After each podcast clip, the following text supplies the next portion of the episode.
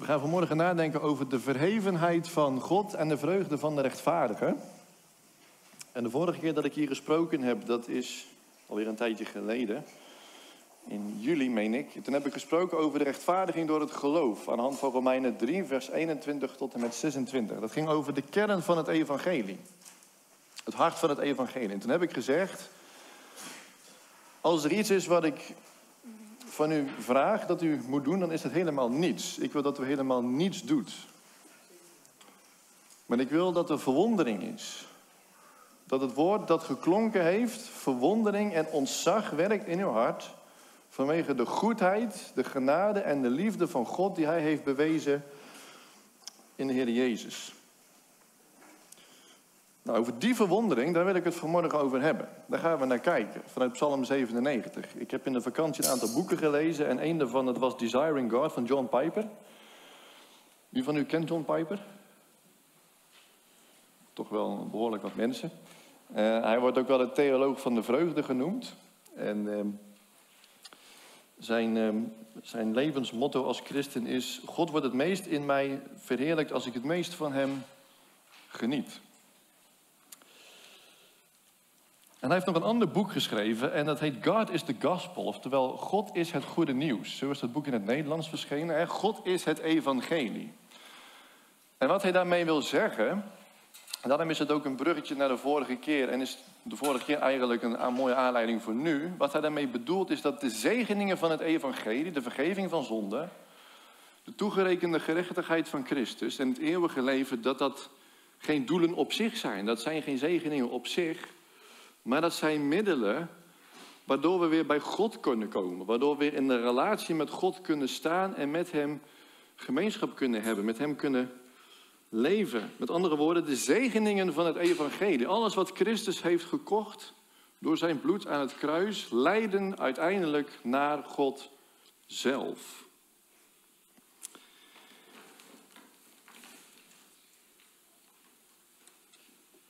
En we gaan vanmorgen een psalm lezen. En het is goed om ook de achtergrond van de psalmen te kennen.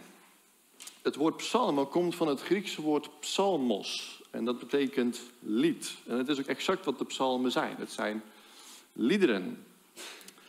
En de psalmen zijn opgedeeld in vijf boeken. Of het is een collectie van vijf boeken. Het eerste boek, dat zijn psalm 1 tot en met 41. En dan het tweede boek, dat bestaat uit psalm 42 tot en met 72. Het derde boek, dat is Psalm 73 tot en met 89. En het vierde boek, daar bevindt Psalm 97 zich in, want dat is Psalm 90 tot en met 106. En het laatste boek van de psalmen, dat is Psalm 107 tot en met 150. Dan moeten we twee dingen goed bedenken bij het bestuderen en bij lezen van psalmen.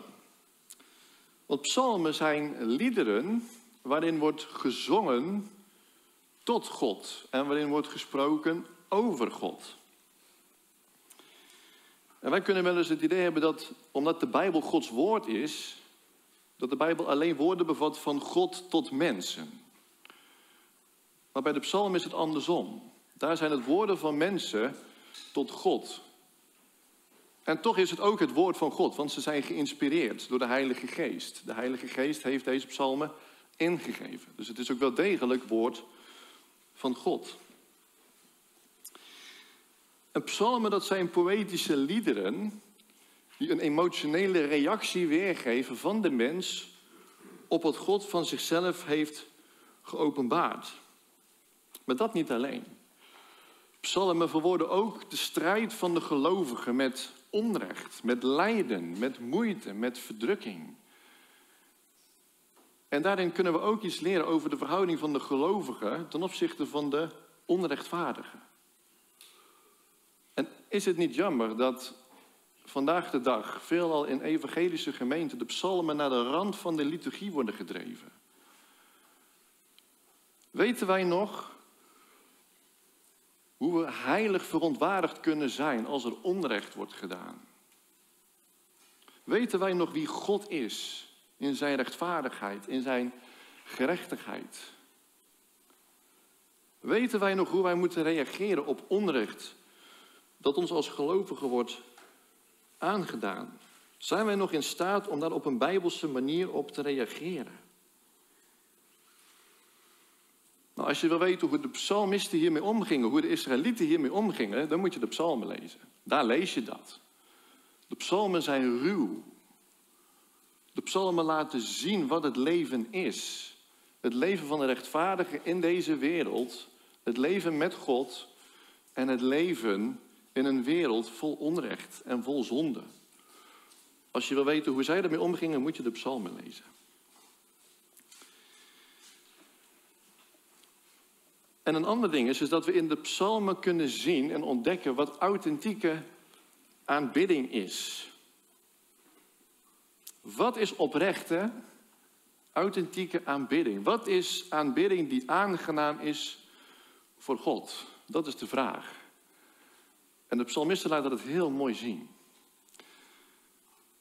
En ik krijg het gevoel dat aanbidding vandaag de dag, dat dat een soort verdienmodel is geworden. Het ene aanbiddingslied is nog niet af of het andere komt al uit.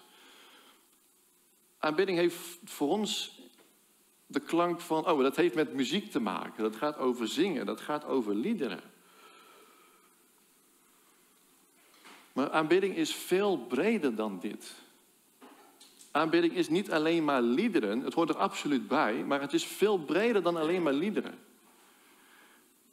En soms krijg ik ook het idee dat aanbidding een soort, ja, dan wordt het een techniek, waarbij onze emoties en onze gevoelens worden gemanipuleerd door de muziek.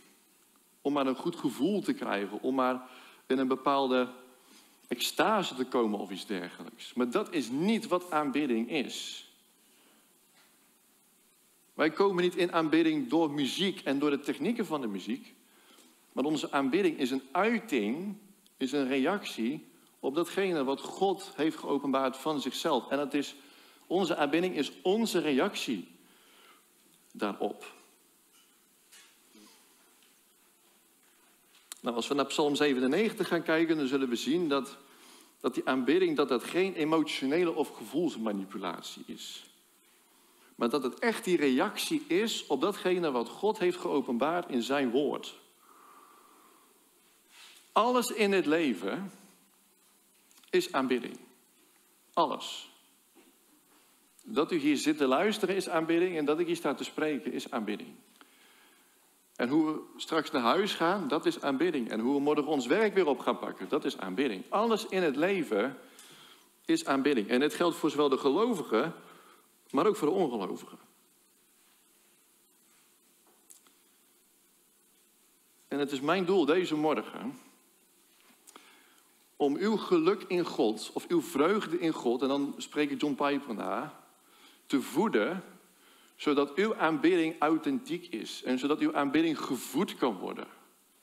Zodat u vol wordt met de Heilige Geest om God te verheerlijken deze komende week. Om in toewijding voor Hem te leven. We gaan lezen Psalm 97.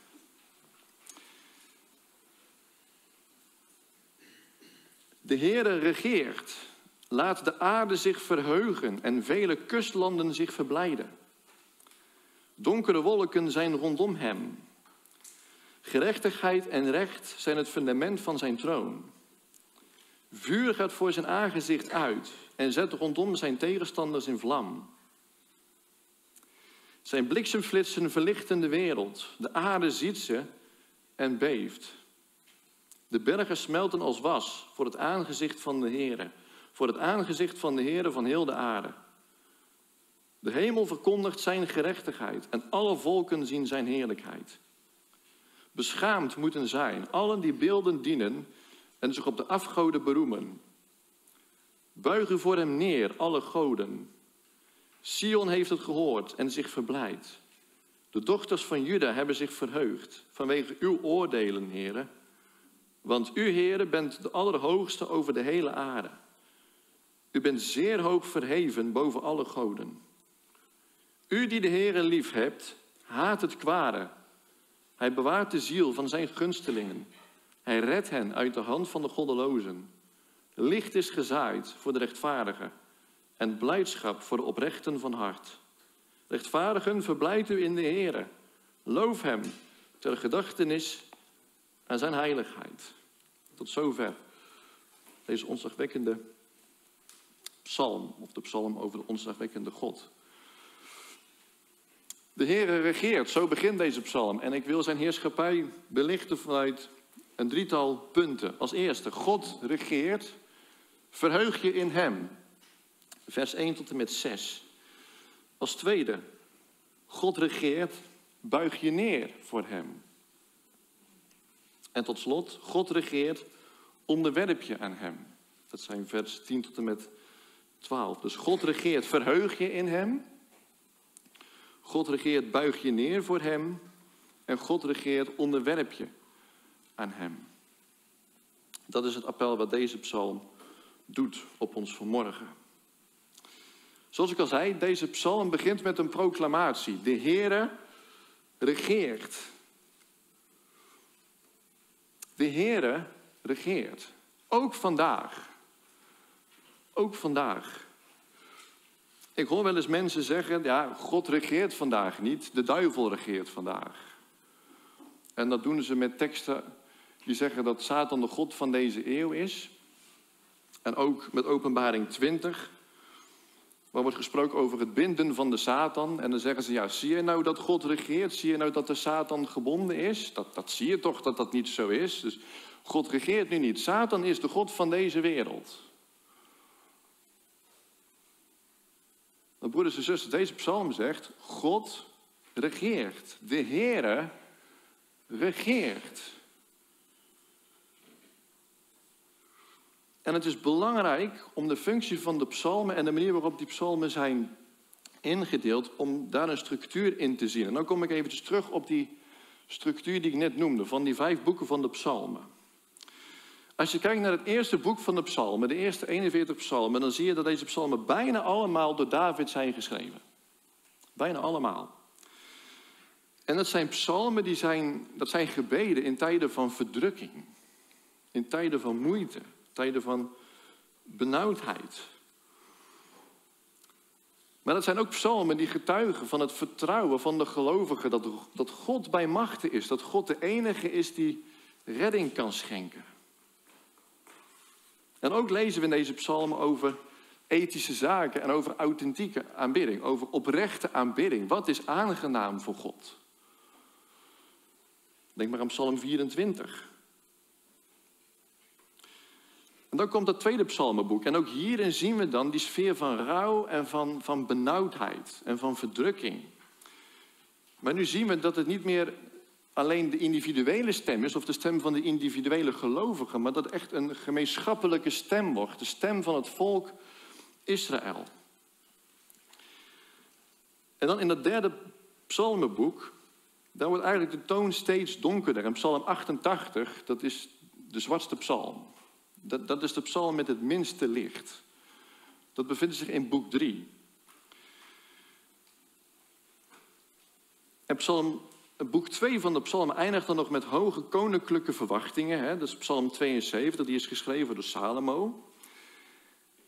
Maar die koninklijke verwachting die wordt heel zwaar getemperd in boek 3 van de psalmen.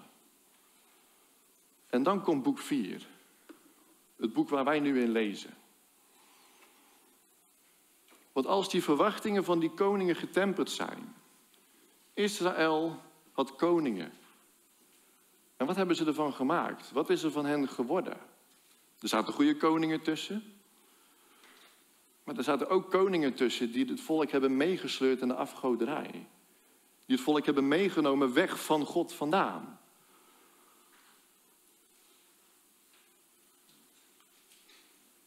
Wat is er over van Gods werk bij een slechte koning? En dan is het zo geweldig om hier te lezen, de Heere regeert.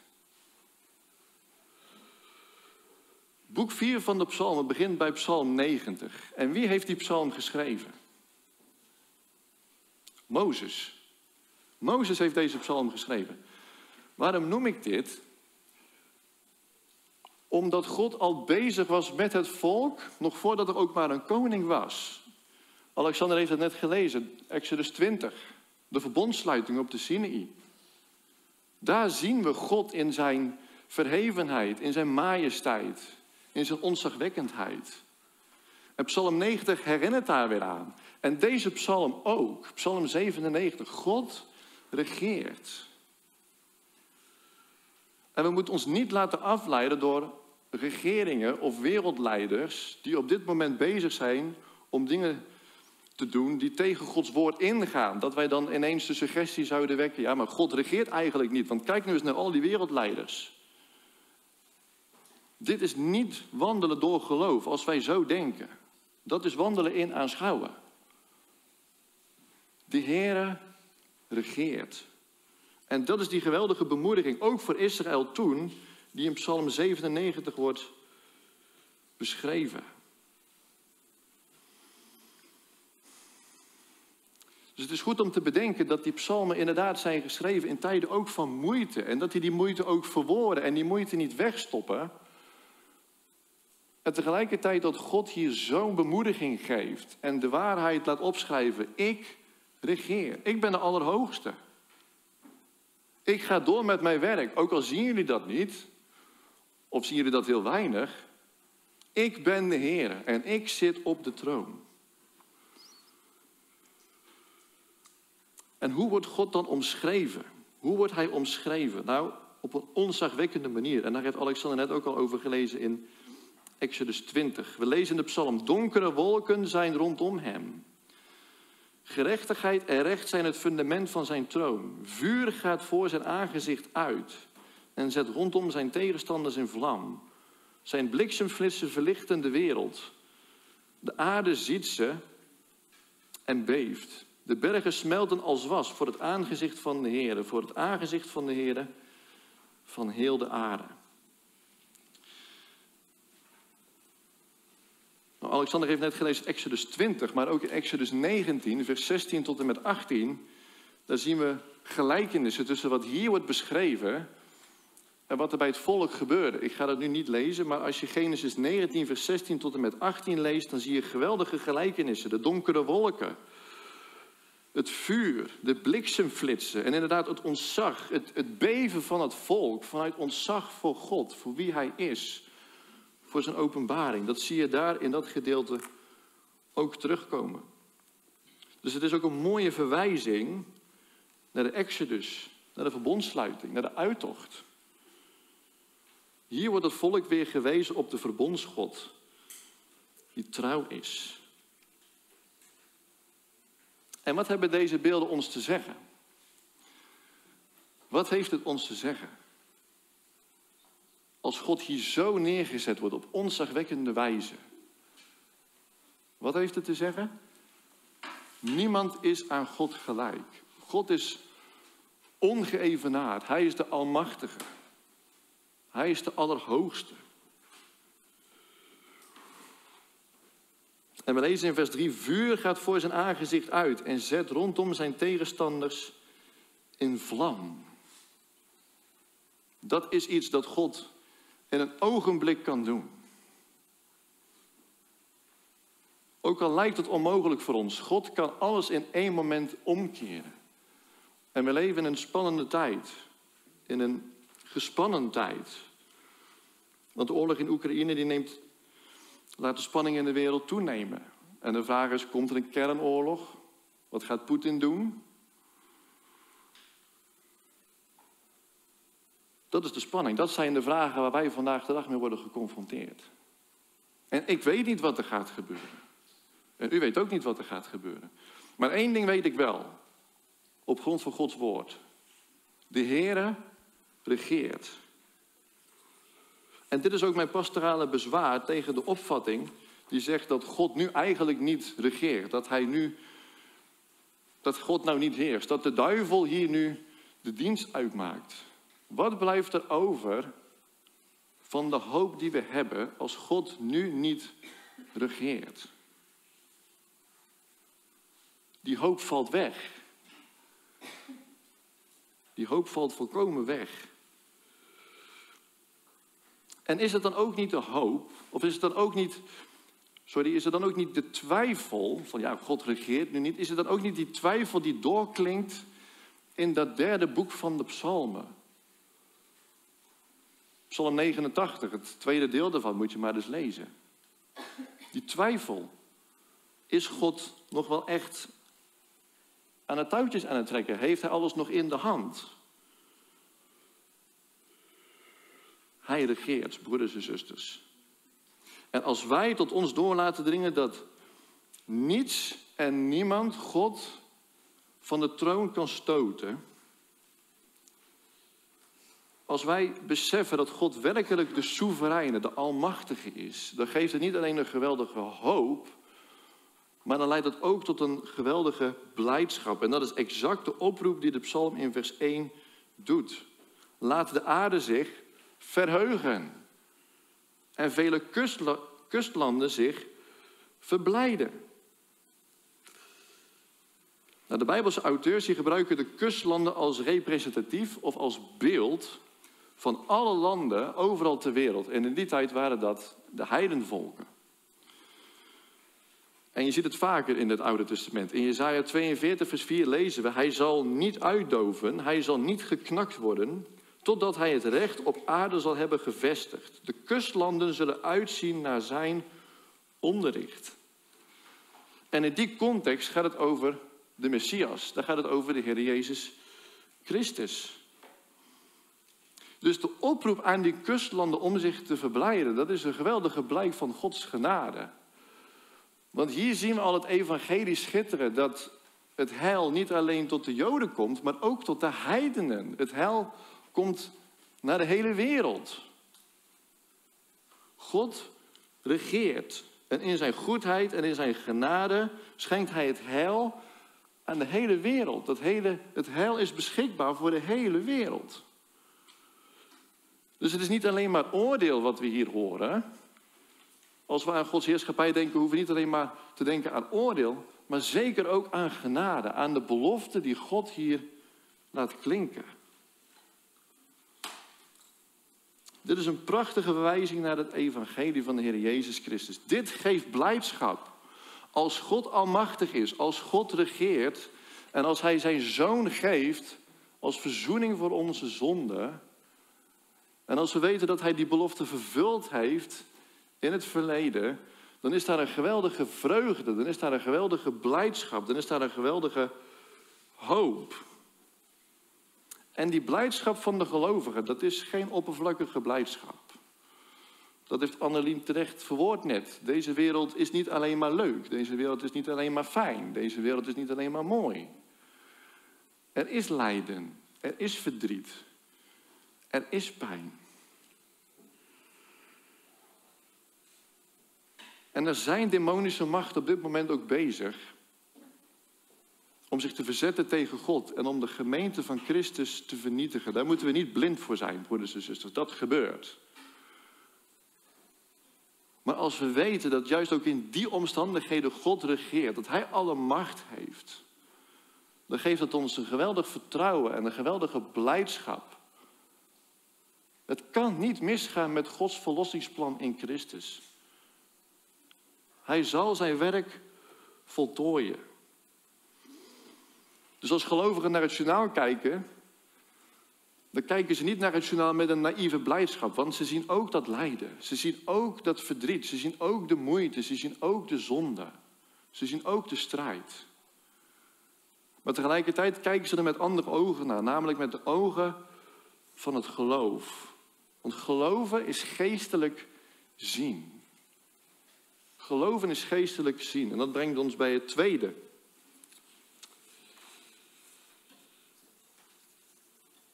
Dan komen we bij de heerlijkheid van God in vers 6. De hemel verkondigt zijn gerechtigheid en alle volken zien zijn heerlijkheid. Nou, we weten uit andere tekstgedeelten in het Oude en in het Nieuwe Testament, Psalm 19 en Romeinen 1, dat de schepping Gods heerlijkheid openbaart. Dat wij in de schepping kunnen zien dat God er is, dat Hij leeft. Het is voor de Bijbel totaal geen discussie of God er wel is. God is er. Alleen wij onderdrukken die waarheid van nature door onze zonde. Wij willen niet zien dat God er is. Dat is wat anders. Maar we kunnen het wel zien.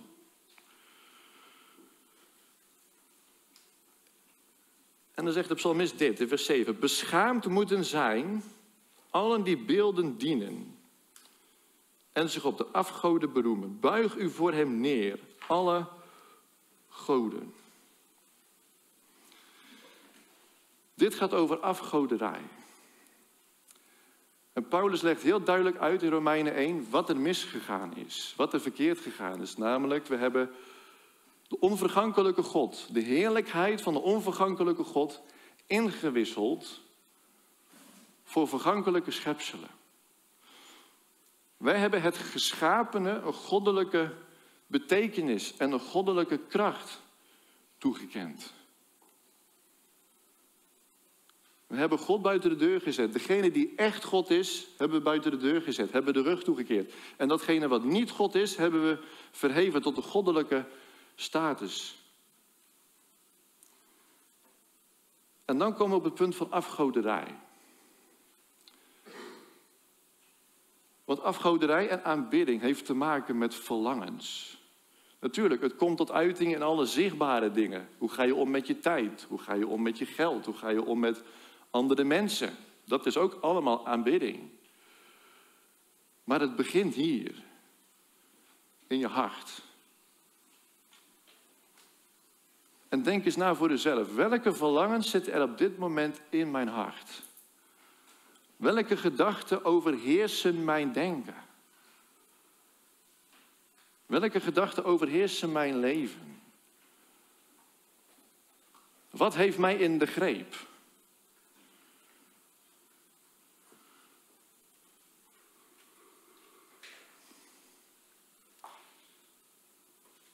De psalmist zegt, als het niet voortkomt uit de verlangen naar God zelf, dan moeten we beschaamd worden. Want dan buigen wij voor andere goden. Dan dienen we afgoden. Dat is de negatieve oproep. Of de negatief geformuleerde oproep. De positief geformuleerde oproep vinden we in vers 7b. Buig u voor hem neer, alle goden. Buig je voor God neer. En dat buigen, dat kan een letterlijk knielen zijn of een letterlijk buigen. Maar dit omvat veel meer. Dit gaat om een levenshouding. Daarom zei ik ook in het begin dat het lang niet alleen maar over liederen gaat. Het gaat niet alleen maar over muziek en aanbidding. Het gaat over een levenshouding. Het gaat over een levensstijl. En als je dan die oproep leest, dan valt ons iets op. Namelijk, buig u voor hem neer alle goden.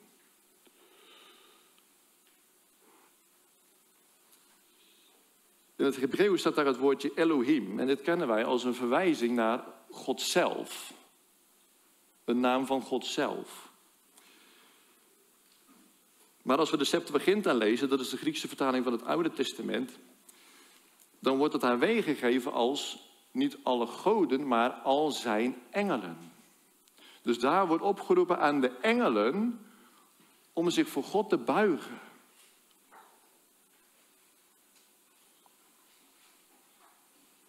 Om zich te vernederen voor God, om in zijn dienst vol ontzag voor Hem te staan.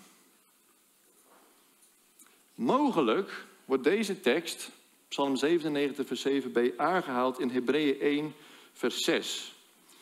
Daar staat, en wanneer hij vervolgens de eerstgeborene in de wereld brengt, dit gaat over het zenden van God de Vader, of door God de Vader van God de Zoon, zegt hij, en laten alle engelen van God hem aanbidden. De gelijkenissen tussen deze woorden zijn overweldigend. We weten niet zeker of dat het inderdaad een verwijzing is naar Psalm 97, vers 7. Het zou kunnen. En het bijzondere daarvan is dan ook dat de Hebreeën schrijver dit in de context van de Messias plaatst, opnieuw de Heer Jezus Christus. De Heer Jezus wordt hier in die tekst, in Hebreeën 1 vers 6, neergezet als het voorwerp of het object van aanbidding. Wat duidelijk een bewijs is dat Jezus niet alleen mens is, maar ook God.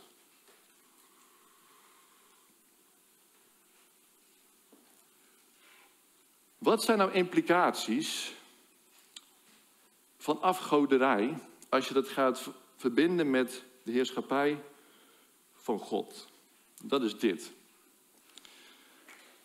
Bij aanbidding of bij afgoderij, laat ik het positief houden, bij aanbidding gaat het niet om onze dienst aan God vanwege datgene wat Hij ons geeft.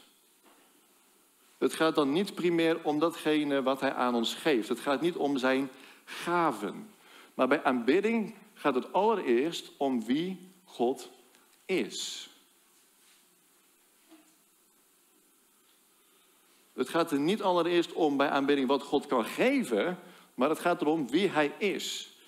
In zijn persoon, in zijn heerlijkheid, in zijn karakter. En wat zegt Hij dan? Vers 8 en 9. En ik, ik draai de volgorde om. Ik zal zo vertellen waarom. We lezen in vers 9. God is de Allerhoogste. Want u, Heer, bent de Allerhoogste over de hele aarde. U bent zeer hoog verheven boven alle goden. We lezen in vers 8b over de oordelen van de Heer. En we lezen in vers 8a, Sion heeft het gehoord en zich verblijd. De dochters van Juda hebben zich verheugd. Wat is nou de relatie tussen de verhevenheid van God aan de ene kant en de blijdschap van de rechtvaardige aan de andere kant? Het is belangrijk om de volgorde in het proces van aanbidding hier te zien. Waarom ben ik nou begonnen bij vers 9? Nou, vers 9 gaat over God zelf, over wie Hij is. Er staat, God is de Allerhoogste. En vervolgens lezen we in vers 8b dat Hij oordeelt. Dat verwijst naar een werk van God, naar wat Hij doet. En als reactie daarop zie je dat het volk zich verblijdt en zich verheugt. En dit is hoe aanbidding volgens de Bijbel functioneert en werkt. Namelijk dat wij zien wie God is. In zijn heerlijkheid, in zijn karakter. En dat zien we door de werken die hij doet. Ook in de oordelen, maar ook in het verlossingswerk in Christus. En vervolgens is daar de reactie van de mens op dat handelen van God. Blijdschap en vreugde. En de woorden van vers 8, Sion heeft het gehoord en zich verblijd en de dochters van Juda hebben zich verheugd. Die vinden we ook in Psalm 48, vers 12. Er staat, laat de berg Sion zich verblijden, laten de dochters van Juda zich verheugen omwille van uw oordelen. Nou, in een geestelijke zin kan Sion worden gezien als de gemeenschap van heiligen, Gods trouwe verbondsvolk. Dus het trouwe Israël onder het oude verbond en de gemeente van Christus onder het nieuwe verbond, dat zowel bestaat uit Jood als heiden. En de dochters van Juda kunnen dan worden beschouwd als de individuen die deze gemeenschap als het ware vormen, de gelovigen in Christus. En dan komt ook weer op een schitterende manier terug wat we hebben gelezen in vers 6, namelijk dat alle volken de heerlijkheid van God zullen zien. Als wij weten wat Christus gedaan heeft, dat het niet alleen voor het Joodse volk is geweest, maar voor alle heidenvolken, dan geeft dat een geweldige bemoediging. En dan zien we God in zijn heerlijkheid, in zijn goedheid, in zijn karakter. Nogmaals, we zien dat hier niet alleen het trouwe deel van Israël God aanbidt, maar vanuit het evangelie weten we dat wij als heidenen daarbij gekomen zijn en Hem ook aanbidden. Wat we hier dus zien, is een beweging van Gods karakter naar het menselijk hart. En niet andersom. Niet andersom. En dat is wat ik bedoelde met die gevoels- of emotionele manipulatie. Dat wij iets gaan opwekken in onszelf om een goed gevoel te krijgen, waardoor wij God kunnen gaan behagen. Nee, zo werkt het niet. De beweging is vanuit God, vanuit Zijn openbaring, vanuit Zijn persoon, vanuit Zijn werk naar ons hart. Dat doet iets met ons. Als wij Gods werken zien, als wij in zijn woord lezen, als we zien wat hij gedaan heeft in Christus, dan doet dat iets met ons. En die beweging noemt de Bijbel aanbidding.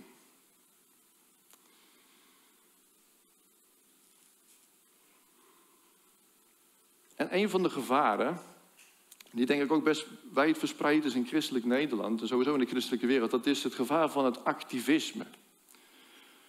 En John Piper schrijft dan over de debtor's ethic, de, de, de ethiek van de schuldenaar, alsof wij een schuld hebben bij God. Van nou, God heeft zoveel voor jou gedaan, wat doe jij voor hem terug?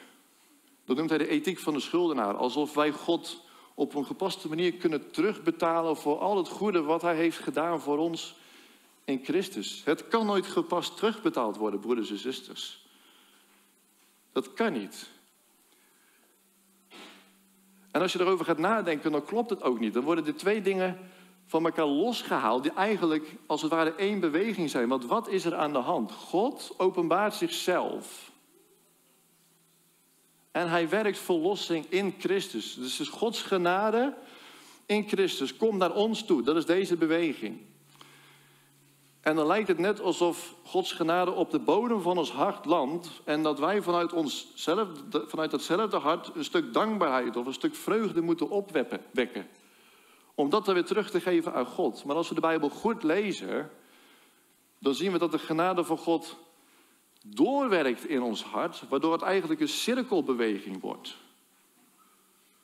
Waardoor God zijn genade, zijn, waardoor God zijn genade bewijst in Christus, maar dat de kracht van Gods genade in ons hart werkt om die vreugde en die blijdschap en die hoop zelf in ons hart te werken door de Heilige Geest.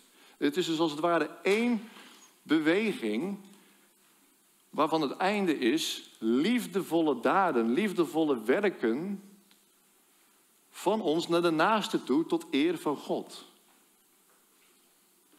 Dat is aanbidding. Dat is leven in ontzag voor God.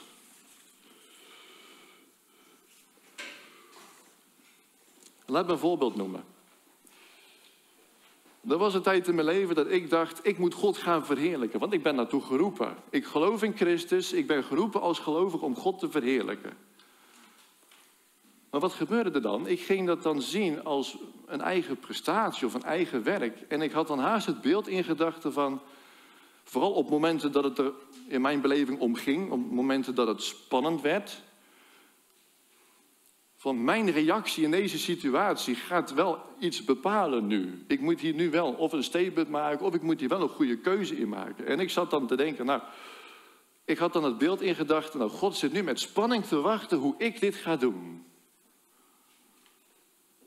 Alsof ik als het ware het God zijn van God kon vergroten of verkleinen. Alsof ik het God zijn van God, alsof ik daaraan kon toevoegen of daarvan kon afnemen.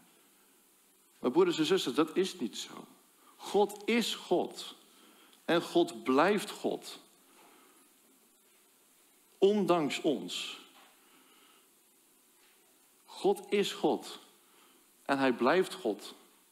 En ik hoef niet een stuk God aan God toe te voegen door mijn goede werken. Nee, mijn goede werken zijn de vrucht van het ontzag en de vreugde en het geluk dat ik in God heb gevonden door Jezus Christus mijn Heer.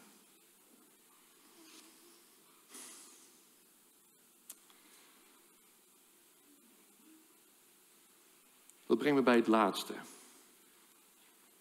Als het gaat over de levenshouding, als het gaat over aanbidding als levenshouding, dan zien we dat God regeert en dat het ook iets van ons vraagt. Vers 10 tot en met 12. U die de Heer lief hebt, haat het kwade. Hij bewaart de ziel van zijn gunstelingen. Hij redt hen uit de hand van de goddelozen. Licht is gezaaid voor de rechtvaardigen en blijdschap voor oprechten van hart. Rechtvaardigen, verblijdt u in de Heer. Loof hem ter gedachtenis aan zijn heiligheid. Nou, daar hebben we dat laatste. De heiligheid van God. We hebben de heerschappij van God gezien. We hebben de heerlijkheid van God gezien. En nu gaat het over de heiligheid van God. En in vers 10 lezen we een opdracht. U die de Heere lief hebt, Haat het kwade. Kunnen wij vanmorgen zeggen dat wij de Heer echt lief hebben? Kunnen wij zeggen dat we echt van Hem houden? Dan kan het niet anders dan dat wij het goede doen. Dat wij het goede spreken. Dat we het goede denken. En dan lezen we prachtige beloften. Hij bewaart de ziel van zijn gunstelingen. Hij redt hen uit de hand van de goddelozen. Regeert God? Dan kunnen wij erop vertrouwen dat God op een dag alles zal rechtzetten. En dat God alles zal vergelden. Dat Hij vertroosting en verlichting zal schenken voor het lijden dat wij hebben ervaren in dit leven. Daar schrijft Paulus onder andere over in 2 Thessalonicense 1. Vers 11 zegt, licht is gezaaid voor de rechtvaardigen en blijdschap voor de oprechten van hart. Regeert God? Dan kunnen we er zeker van zijn dat zijn woord betrouwbaar is. En dat zoals Psalm 119 het zegt, zijn woord licht verspreidt. En dat zijn woord het licht op ons pad is. Waarop we mogen wandelen op het pad van de rechtvaardigheid. Blijdschap voor de oprechten van hart. Nou, hier zie je dat het om de hele mens gaat, de oprechten van hart. Er wordt soms gedacht dat het Oude Testament, dat is buitenkant, dat is wet. Nieuwe Testament is binnenkant, gezindheid, hart, evangelie. Maar hier zien we, broeders en zusters, dat het ook hier al te doen is om de binnenkant. Het hart is als het ware de machinekamer van het menselijk leven, waarin de gedachten, de wil en de daden worden aangestuurd. Daar gebeurt het. Alles van ons hele mens zijn is erbij betrokken. Alles. De strikt genomen is gehoorzaamheid niet tot eer van God wanneer wij het wel uitwendig doen, maar met hele grote tegenzin. Dat is geen aanbidding. Dat is niet oprechte gehoorzaamheid van God, voor God.